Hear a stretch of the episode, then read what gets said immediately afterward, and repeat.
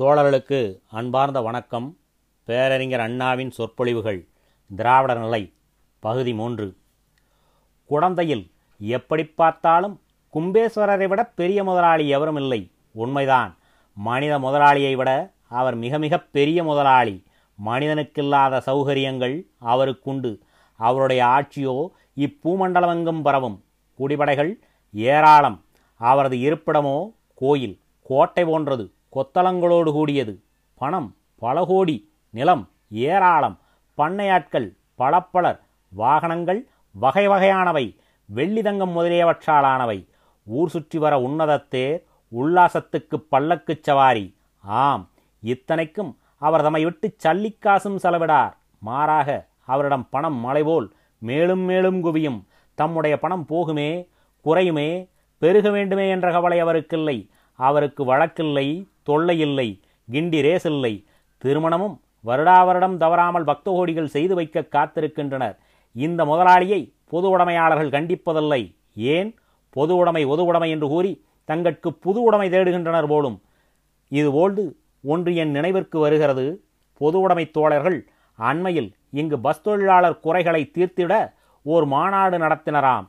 நல்ல வேலை நான் பாராட்டுகிறேன் அதை. அதோடு ஒரு செய்தி. இதே குடந்தையில் அடிக்கடி இருபது டன் நிறையுள்ள ரதத்தில் கால் டன் அரை டன் நிறையுள்ள சாமிகளை வைத்து அத்துடன் கோயில் பட்டறையும் இன்னும் அவர் அத்திம்பேர் அம்மாமி குழந்தை குட்டிகளையும் அக்கப்போர் ஆசாமிகளையும் அமர வைத்து நம் இனத்தோழர்கள் வீதி வீதியாய் நெஞ்சுடைய மார்பு விரிய இழுத்துச் செல்கின்றனரே இது வடவல்லையா அவர்கள் கண்களில் என்று தீரும் இவர்கள் குறை மடமை அதற்கு மருந்து மாற்று தேடார் ஏன்? அவர்களுக்கு சங்கம் அமைத்து சந்தா செலுத்தத் தெரியாது என்பதாலா? சமுதாயத்தை சீர்திருத்த செப்பனிட உண்மையிலேயே பொது உடைமையாளருக்கு உறுதி இருக்குமானால் அவர்கள் செய்ய வேண்டிய வேலையே வேறு. முதலில் பிறவி முதலாளியை ஒழிக்க வேண்டும். நான் கூறுகிறேன் இந்த பொது உடைமைவாதிகளுக்கு உண்மையிலேயே முதலாளியார் என்பது தெரியவில்லை புரியவில்லை சரிவர தெரிந்து புரிந்து கொள்ளவில்லை. பணக்காரன்தான் முதலாளி என்று தவறாக கருதுகின்றனர். பணக்காரனுக்கும் முதலாளிக்கும் உள்ள வேதத்தை அறியவில்லை அவர்கள். பணக்காரன் முதலாளி அல்ல. எப்படியெனில் பங்களா வைத்திருப்பவன் பங்களாக்காரன் வண்டி வைத்திருப்பவன் வண்டிக்காரன் ரிக்ஷா இழுப்பவன் ரிக்ஷாக்காரன் கூலி வேலை செய்பவன் கூலிக்காரன் கடை வைத்திருப்பவன் கடைக்காரன் அதுபோலவேதான் பணம் வைத்திருப்பவன் பணக்காரன் ஆகிறான் அழைக்கப்படுகிறான். நான் மறுமுறையும் கூறுகிறேன் பணக்காரன் முதலாளி அல்ல என்று. பணக்காரன் யார் என்று பார்ப்போம். குழந்தையில் ஒருவர் பணக்காரராயிருப்பார் ஐந்தாம் மைலில் அவரை விட பெரிய பணக்காரர் ஒருவர் இருப்பார். அதற்கு மேல் நண்பர் நாடிமுத்து இருப்பார். அதற்கு மேல் ராஜா சர் இருப்பார். அவரை விட வடநாட்டு பிர்லா அதற்கும் மேல் தலால் அதை விட டாட்டா என்று போகும். அதையும் கடந்தால் ஆங்கில நாட்டில் பல பணக்காரர்கள் இருப்பர். ஆனால் அவர்களை விட அவர்களுக்கு கடந்தரும் அமெரிக்க அதிக பணக்காரர்களாய் இருக்கிறார்கள் ஒவ்வொருவருக்கும் மேல் மற்றொரு பணக்காரர் இருக்கிறார். இன்று வண்டியோட்டி அதனால் வண்டிக்காரன். நாளை கிண்டி பந்தயத்தில் அல்லது பகுத்தறிவு போட்டி பந்தயத்தில் ரூபாய் ஆறாயிரம் அதிர்ஷ்டமடிக்கும் அப்போது அவன் பணக்காரன். அடுத்த சில மாதங்களில் ஆடம்பரத்தால் அந்த பணம் போகும். அப்போது புது பணக்காரன் பழைய வண்டிக்காரனாகி விடுகிறான். எனவே பணக்காரனை தாக்குவது பொது உடைமை அல்ல. அவன் முதலாளியும் அல்ல. ஆனால் பணம் உண்டு பண்ணும் எந்திரத்தை பண உற்பத்தி ஸ்தாபனத்தை வைத்திருப்பவன்தான் முதலாளி. பணக்காரன் குளங்குட்டைகளுக்கு சமமானவன். முதலாளி ஊற்றுக்குச் சமமானவன். மழை பெய்தால்தான் குளங்குட்டைகளில் நீர் இருக்கும். இன்றேல் வறண்டுவிடும் ஆனால் ஊற்றோ என்றும் நீர் சுரந்து கொண்டே இருக்கும். இத்தகைய பேதம் இருக்கிறது பணக்காரனுக்கும் முதலாளிக்கும். ஐந்து கோடி வைத்திருப்பவன். அதனை ஐந்தே முக்கால் கோடி ஆறு கோடி பத்து கோடி என்று பெருக்கும் முறையை தொழிலை இயந்திரத்தை சிமிட்டியாலையை இரும்பு இரும்புத் தொழிற்சாலையை பருத்தி ஆலையை வட்டிக்கடையை வைத்திருப்பவன் முதலாளி. அதிலும் சிறந்த முதலாளி வடிகட்டின அசல் பிறவி முதலாளி ஆரியன் பிறனை உழைக்க வைத்து விதைக்காது அறுத்தெடுக்கும் முறையை தொழிலை தந்திரத்தை கையாளும் பார்ப்பனம் முதலாளி பிறவி முதலாளி. அவனிடம் முதல் கிடையாது ஆலை கிடையாது வட்டிக்கடை கிடையாது. அவன் ஊரை ஏய்த்து பணம் பறிக்கும் எத்தன்?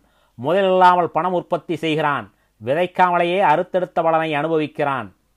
கோயில் என்றும் குடமுழுக்கு என்றும் கும்பாபிஷேகம் என்றும் செல்வத்தை கொட்டு எழுகிறோம் அவனுக்கு. தட்சணையாக படைக்கிறோம் பார்ப்பானுக்கு.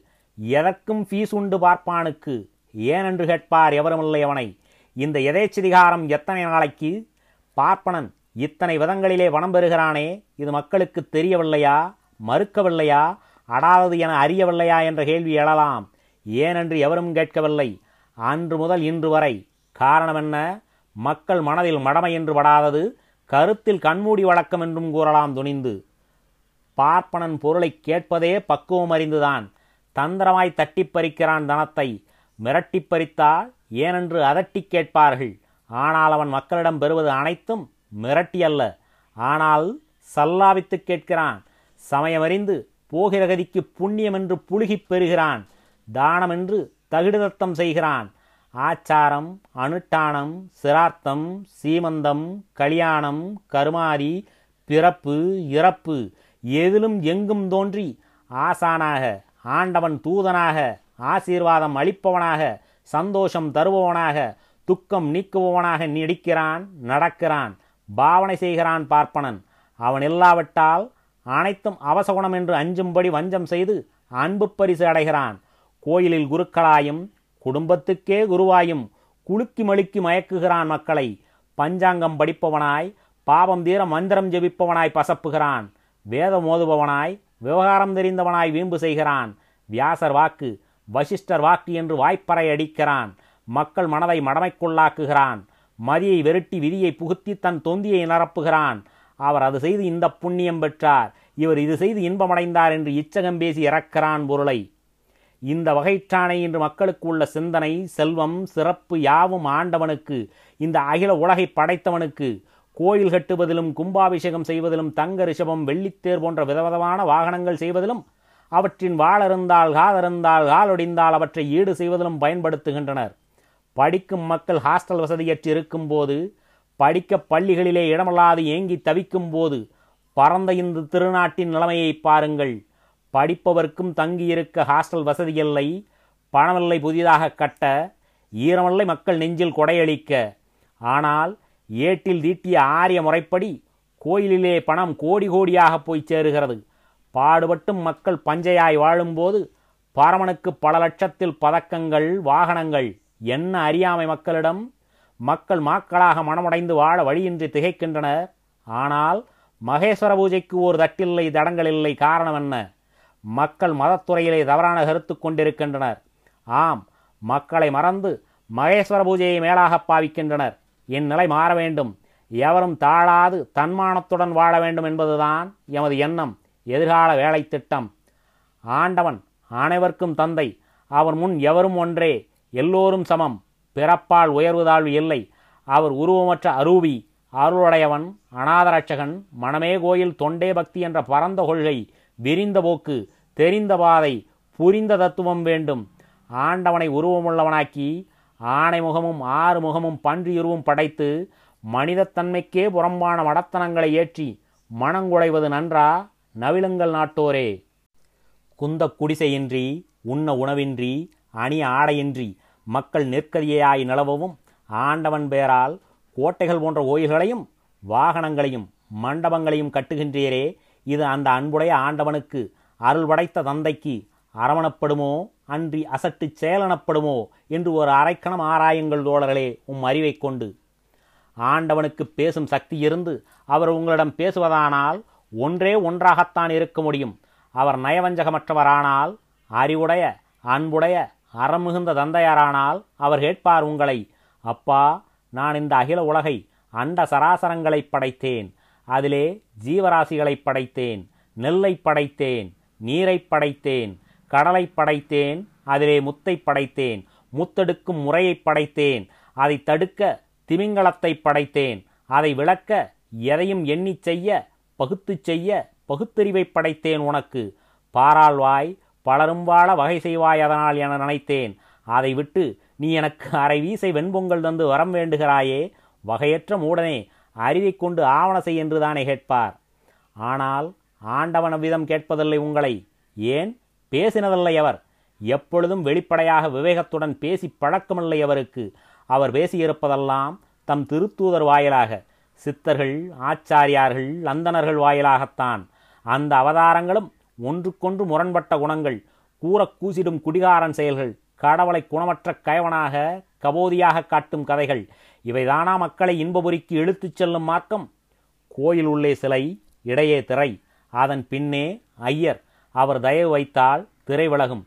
தயவுக்கு தட்சிணை தர வேண்டும். தயாபரனைக்கான இத்தனை தடைகள். என்ன நயவஞ்சகம் பொதுவிடத்தில்?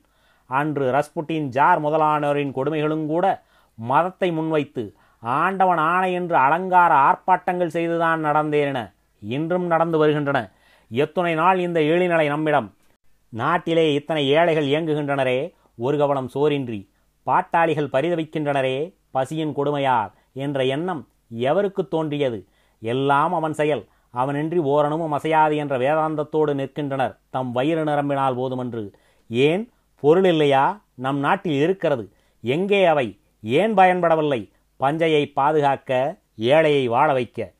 பணம் கோயில்களிலே நகையாய் வாகனமாய் நிலமாய் முடங்கி கிடக்கிறது. இந்த முடக்குவாதம் தீர்ந்தால் முடிவரும் வறுமை கொடுமை இல்லாமை என்பதெல்லாம். இது எதை உணர்த்துகிறது? இந்த நாடு ஏழை என்பதையா? எப்படி ஏழை என்று கூற முடியும் இந்த நாட்டை? தில்லை கூத்தரின் தங்க ஓடுவே இந்த சன்னிதானத்தையும் வரதரின் வைர நாமத்தையும் கஞ்சி காமாட்சியின் வைடூரிய கற்களையும் அரங்கநாதரின் அற்புத ரத்தினங்களையும் வேங்கடத்தானின் பத்து லட்சம் பெறும் வைரமுடியையும் காணும் போதும் கேட்கும் போதும். அதிலும் இந்த திரவியம் எவ்வித நலனுமின்றி முடங்கி கிடக்கிறது மூளையில் ஒரு சில ஆசாமிகளின் உல்லாச வாழ்வை கருதி என்பதை அறிந்தவுடன் பொருள் இல்லையா நாட்டில்? இருக்கிறது. யாரிடம் பொருள் உள்ளது? மதத்தின் பெயரால் கோயிலாகவும் வாகனமாகவும் ஆண்டவன் சொத்தாகவும் அடைந்து கிடக்கிறது. பிறவி முதலாளிகளை கொழுக்க வைக்க பயன்படுகிறது. பரமன் பெயரால் உள்ள பணம் அதிர்வடிக்கும் அலங்கார ஆர்ப்பாட்ட பூசைக்கும் தேருக்கும் திருவிழாவிற்கும் உபயோகமாகிறது. இந்த பணம் அனாவசியமாக அர்த்தமற்ற முறையில் செலவழிக்கப்படுகிறது. இது நீதியா? முறையா என்று கண்டிக்கிறோம். தவறென்ன? நாட்டிலே பொருள் இவ்விதம் ஒரு மூலையில் குவிந்து முடக்குவாதமாய் முடங்கி கிடக்க மக்கள் பசி என்றும் பிணி என்றும் பதறி அழுகின்றார்கள். பகவானை பிரார்த்திக்கின்றார்கள். பசிப்பினி நீக்கிட படையல் போட்டு. என்ன பரிதாப நிலை? வணக்கம். பகுதி மூன்று முற்றியது.